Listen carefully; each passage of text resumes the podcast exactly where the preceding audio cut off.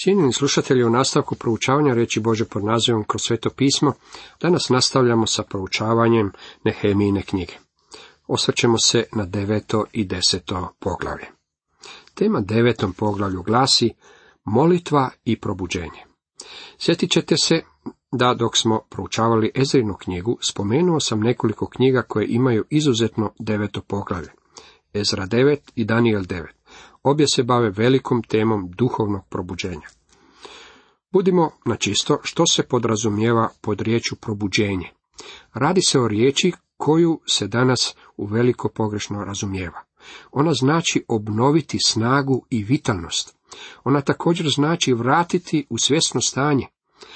Odnosi se na ono što posjeduje život koji kopni ponekad i do smrti kada više nema vitalnosti, a zatim oživljava. Pavao govori o Kristovom uskrsnuću u Rimljanima 14.9, ondje kaže da je Krist oživio, da zato je Krist umro i uskrsnuo, oživio je da zagospodari nad mrtvima i živima. Ovo je dobar primjer riječi probuđenje. Očito naša upotreba riječi probuđenje ograničeno je na vjernike. Ona se odnosi na vjernike koji se nalaze u jadnom duhovnom stanju, a koji se vraćaju u vitalnost i snagu.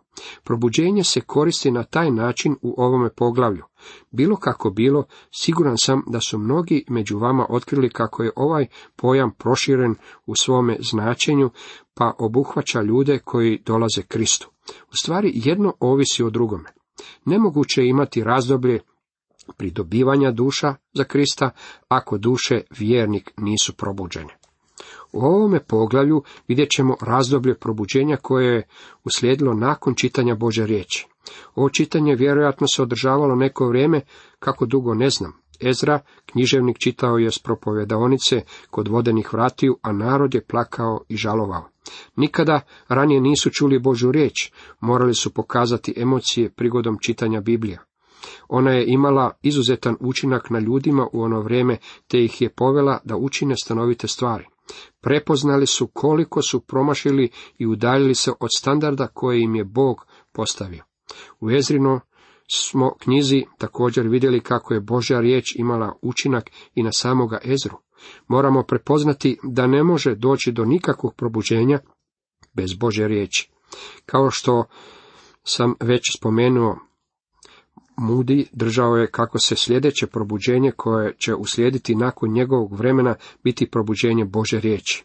Volio bih kad bi suvremeni evangelizatori obraćali više pozornosti poučavanju Biblije nego načinima rada, metodama, sentimentalnosti, pozivima na emocije i na veličinu koja nije neophodno značajka probuđenja. Zapazite što je Bog učinio za ove ljude. 24. dana toga mjeseca skupiše se Izraelci na post u pokorničkim vrećama i posuti prašinom. Rod se Izrael odvojio od svih tuđinaca, pristupili su i ispovjedali svoje grijehe i bezakonja svojih otaca. Priznali su svoje grijehe, svoje i grijehe svojih otaca. Stajali su svatko na svome mjestu i čitali knjigu zakona Jahve Boga svoga. Četvrtinu dana za druge su četvrtine ispovjedali svoje grijehe i klanjali se Jahvi Bogu svome. Boža riječ otkrivala im je njihovu grešnost. Post, kosret i pepeo ukazivali su na njihovu ozbiljnost. Priznavanje grijeha i štovanje Boga slijedili su nakon toga. U današnje vrijeme mladi je naraštaj vrlo kritičan prema mojem naraštaju i to s pravom. Ako se vraćaju Bože riječi, izgubit će svoj kritizerski stav i priznaće koliko smo podbacili, međutim prvo će priznati vlastite grijehe. Vi i ja nismo u položaju priznati bilo što, osim ako prvo ne priznamo vlastite grijehe. Ako ne mislite da imate bilo kakav grijeh za priznati, dragi moji prijatelji, onda morate doći k Bože riječi. Izraelovi sinovi čitali su zakon jednu četvrtinu dana, a zatim su učinili nešto u svezi s onim što su pročitali priznali su svoje grijehe.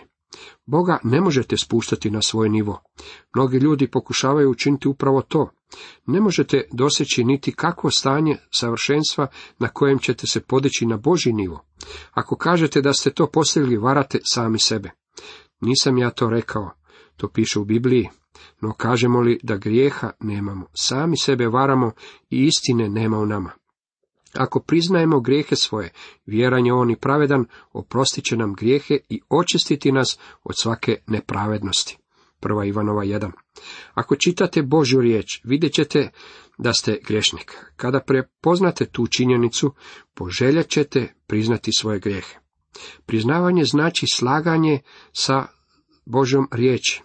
Umjesto da Bogu nudimo isprike ili pokušavamo racionalizirati svoje postupke, priznavanje je nazivanje onoga što radimo ili mislimo pravim imenom, grijeh. Kada to učinimo, priznali smo svoje grijehe, a Bog je vjeran i pravedan da nam oprosti. Sjetit ćete se da je Isus u gornjoj sobi oprao noge svojim učenicima. To čini i danas kada se nalazi Bogu s desna u nebu. On nas čisti. Našim ulicama nije moguće prolaziti bez da vam se um, oči ili uši ne zaprljaju. Možda će vam se zaprljati i noge i ruke. Zato odlazimo pred Boga priznajući grijehe. Nakon blagdana pashe, Isus je ustao od večere i počeo prati noge svojim učenicima. Petar mu reče, nećeš mi prati noge nikada. Isus mu odgovori, ako te ne operem, nećeš imati dijela sa mnom. Postoji mnogo ljudi danas koji imaju nakanu služiti Bogu, ali ne žive u svjetlu Bože riječi. Ako kažemo da imamo zajedništvo s njim, a u tami hodimo, lažemo i ne činimo istinu.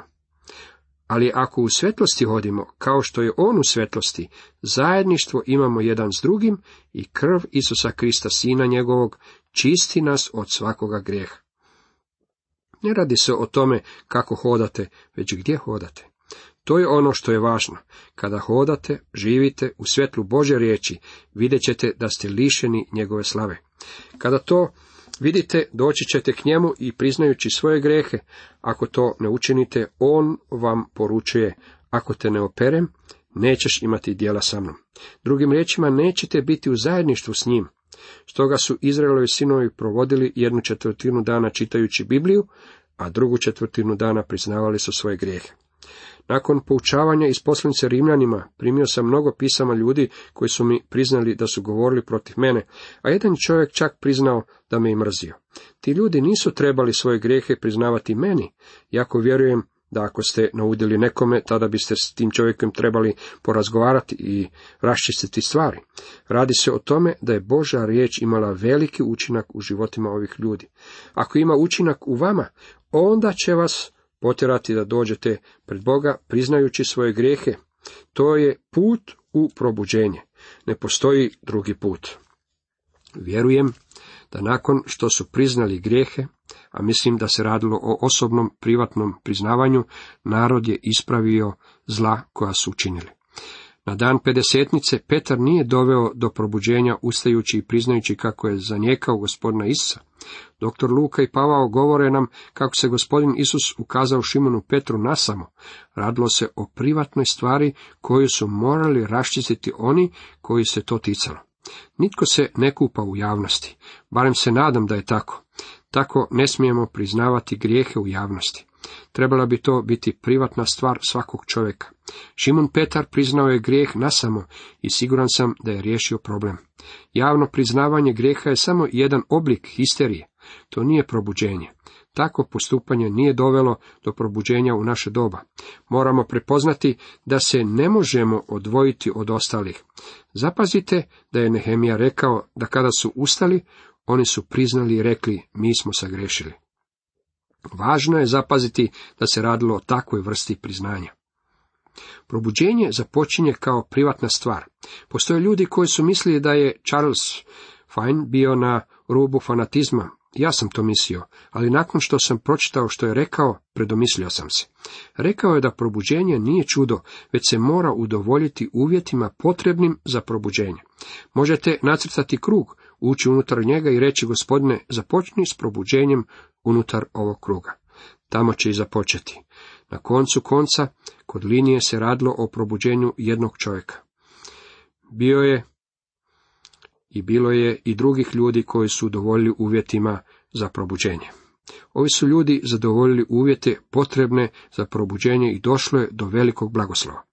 A Ješua, Bani, Kadmijel, Šebanija, Buni, Šerbija, Bani i Kenani, popevši se na poviše mjesto za levite, vapili su snažnim glasom Jahvi, Bogu svome.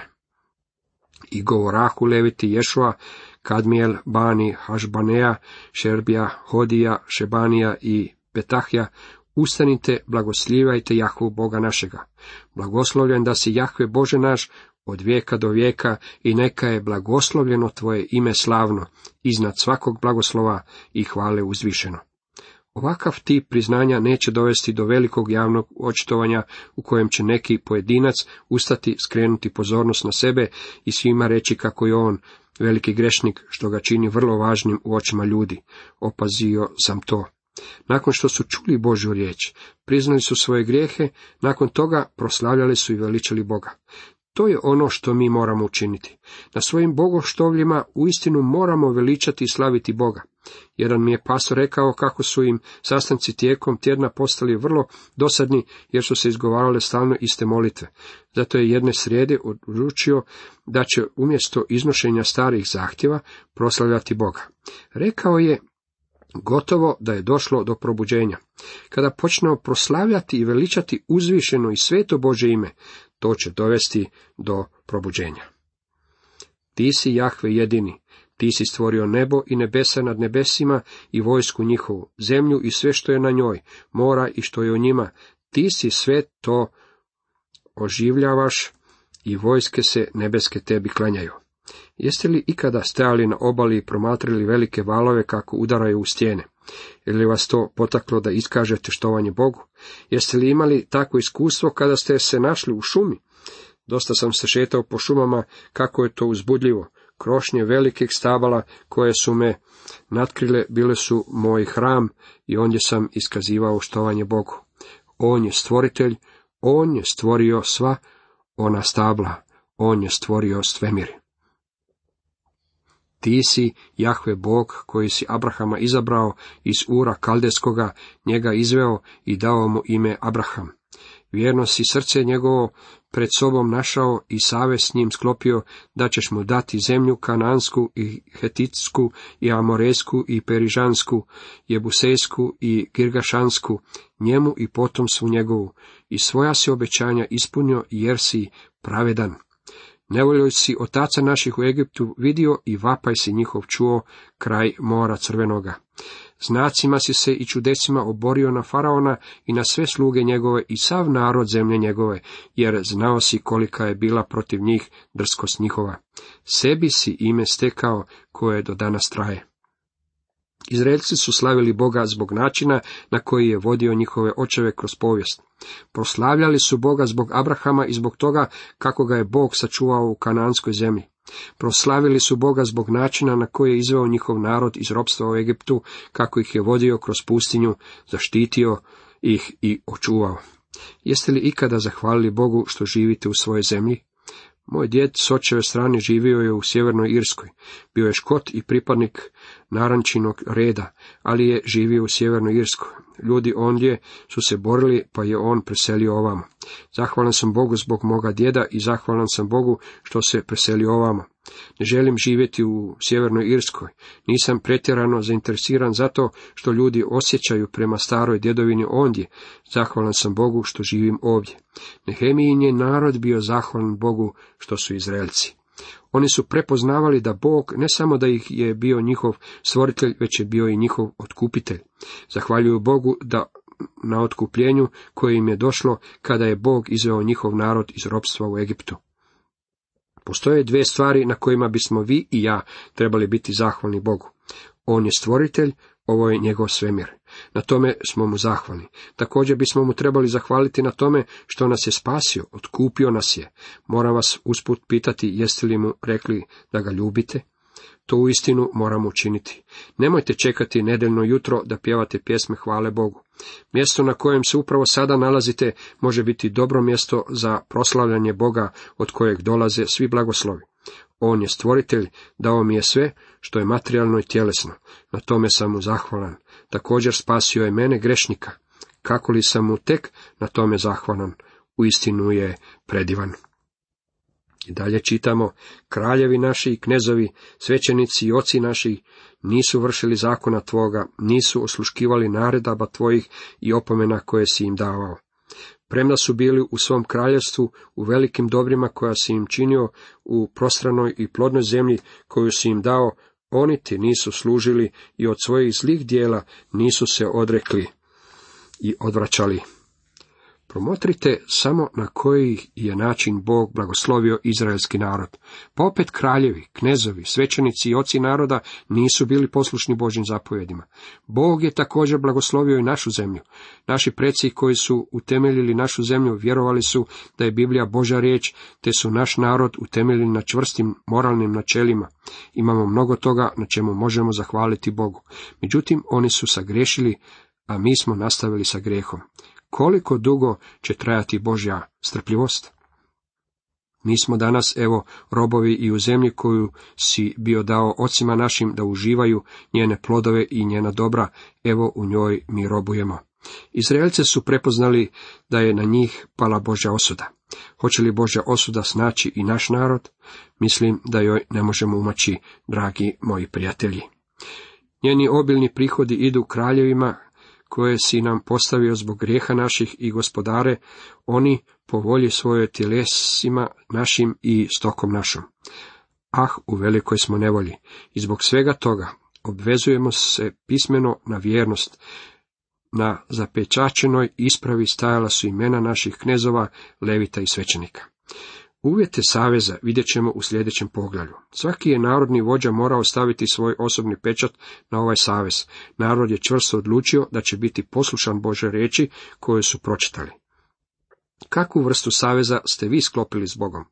Slušao sam ljude kako govore o tome da oni neće sklapati nikakve saveze, čak niti da će davati određenu količinu novca, zato jer možda neće biti u mogućnosti ispuniti svoju obvezu. Moram vam napomenuti da ako mislite kupiti kuću ili bilo što drugo zašto morate uplaćivati stanovite iznose, prodavači će vas natjerati da se potpišete na zato određenu crtu. Nije mi jasno zašto su ljudi voljni potpisati za sve živo u životu, ali nisu voljni potpisati nikakav savez s Bogom. Dragi moji prijatelji, ako mislite ozbiljno, onda i potpišite s njim. Kolike ljudi su ga iznevjerili, ali je on milosrdan. Ako mi mislimo ozbiljno s njim, onda i on misli ozbiljno sa nama. U desetome poglavlju čitamo da su Izraelci sklopili savez s Bogom.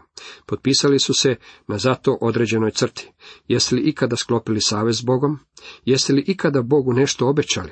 Savez je ozbiljna stvar, ali mislim da Bog voli znati mislimo li s njim biti ozbiljni ili ne mislimo.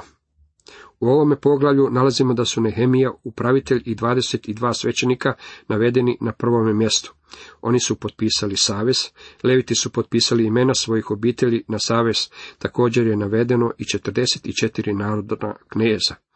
Priključili su se svojoj braći i glavarima, te su se obvezali prisegom i zakletvom da će stupati prema zakonu Božjem, koji je dan po rukama Mojsija sluge Božega i da će držati i vršiti sve zapovjedi Jahve, Boga našega, njegove naredbe i zakone.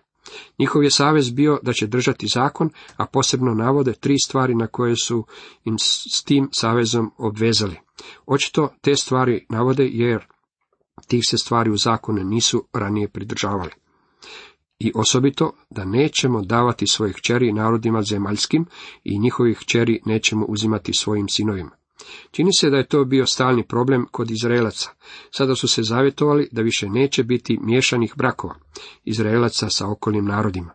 I narodi zemlje donesu na prodaju robu ili kako god žito u dan subotni, mi ništa nećemo od njih kupovati u subotu, ni u drugoj i drugi posvećeni dan. Svake sedme godine ostavljat ćemo zemlju da počine i otpuštati dugove svake druge i svake ruke.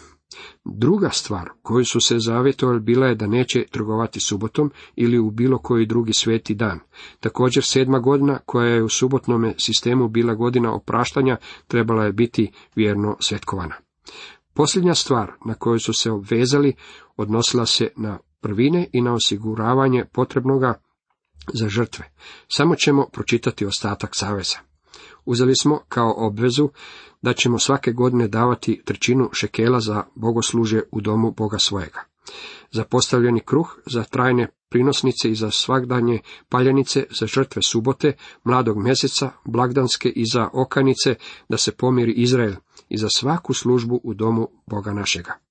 Mi svećenici, leviti i narod bacili smo ždrijeb za prinos drva koja treba do određenog dana svake godine prema svojim obiteljima donosimo u dom Boga našega za vatru, na žrtveniku Jahve Boga našega, kako je zapisano u zakonu. Da ćemo svake godine donositi u dom Jahvin prvine od plodova zemlje i prve plodove svakoga drveta i prvorođene sinove i prvine svoje stoke, kako je to pisano u zakonu, prvina od krupne i sitne stoke neka se odnese u dom Boga našega, jer su određene svećenicima koji služe u domu Boga našega. Povrh toga, prvine svojih načava, plodova svakog drveta, novoga vina i ulja nosit ćemo svećenicima u sobe doma Božjega, a desetinu od svoje zemlje levitima, jer leviti uzimaju desetinu u svim mjestima gdje radimo. Svećenik sin Aronov neka prati levite kad skupljaju desetinu. Leviti neka donose desetinu, desetinu u dom Boga našega u sobe riznice. Jer su onamo dužni. Izraelci leviti donositi prinos od žita, vina i ulja. Ondje se nalaze posude svetišta, svećenici u službi, vratari i pjevači. Nećemo više zanemarivati doma Boga svojega. Cijenjeni slušatelji, toliko za danas.